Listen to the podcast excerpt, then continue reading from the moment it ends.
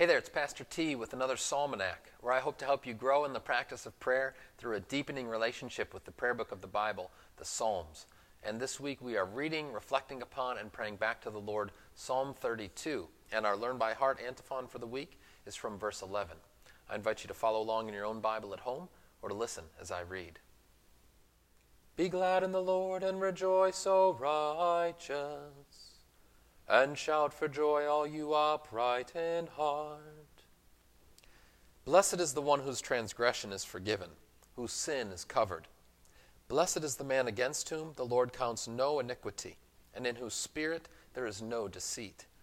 For when I kept silent, my bones wasted away through my groaning all day long. For day and night your hand was heavy upon me. My strength was dried up as by the heat of summer. I acknowledged my sin to you, and I didn't cover my iniquity.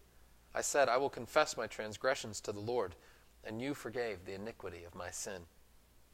Therefore, let everyone who is godly offer prayer to you at a time when you may be found. Surely, in the rush of great waters, they shall not reach him. You are a hiding place for me.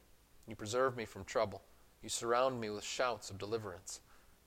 I will instruct you and teach you in the way you should go. I will counsel you with my eye upon you. Be not like a horse or a mule without understanding, which must be curbed with bit and bridle, or it will not stay near you. Many are the sorrows of the wicked, but steadfast love surrounds the one who trusts in the Lord. Be glad in the Lord and rejoice, O righteous, and shout for joy, all you upright in heart. Glory be to the Father, and to the Son, and to the Holy Spirit, as it was in the beginning, is now, and will be forever. Amen.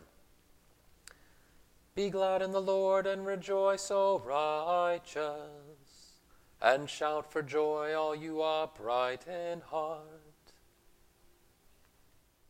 Defiant joy is the posture of the one who prays the penitential psalms.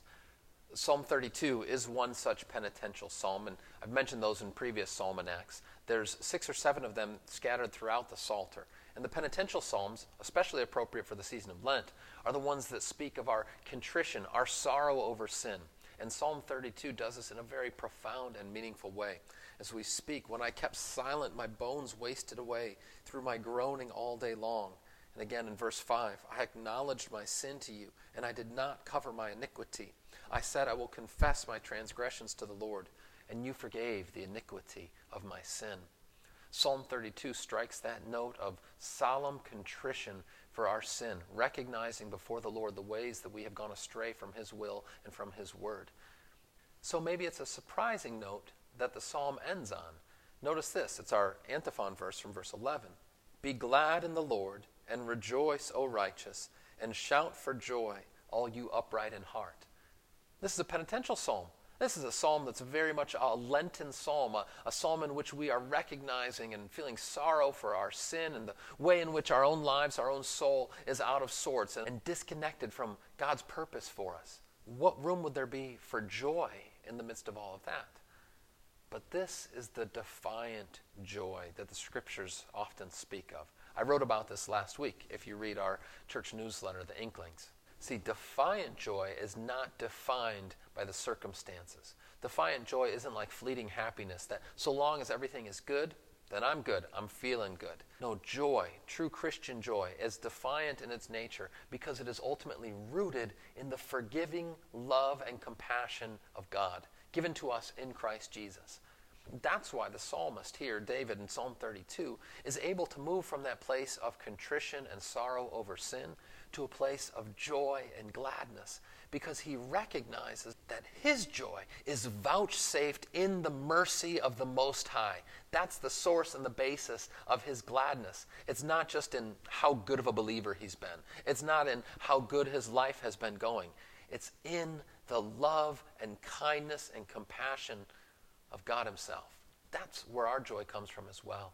And that's why it is ever and always a defiant joy because we look at the world as it pushes back on us. We look at our own sinful flesh as it rises up against us. We look against Satan and all of his efforts to tempt us. And in the face of it all, still, we are able to rejoice and be glad because we know that we belong to the one who has the victory over sin, death, the devil, and this present passing world. Knowing that, our joy is defiant, incorrigible, unshakable, and unbreaking because it is not tied up with fickle, fluctuating circumstances.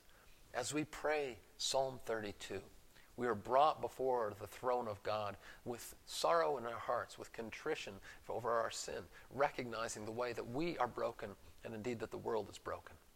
But it also leads us to a place of great joy because as we pray these penitential psalms, we recognize that the mercy of the Most High covers over us. Blessed is the man whose sins are forgiven, whose guilt is covered.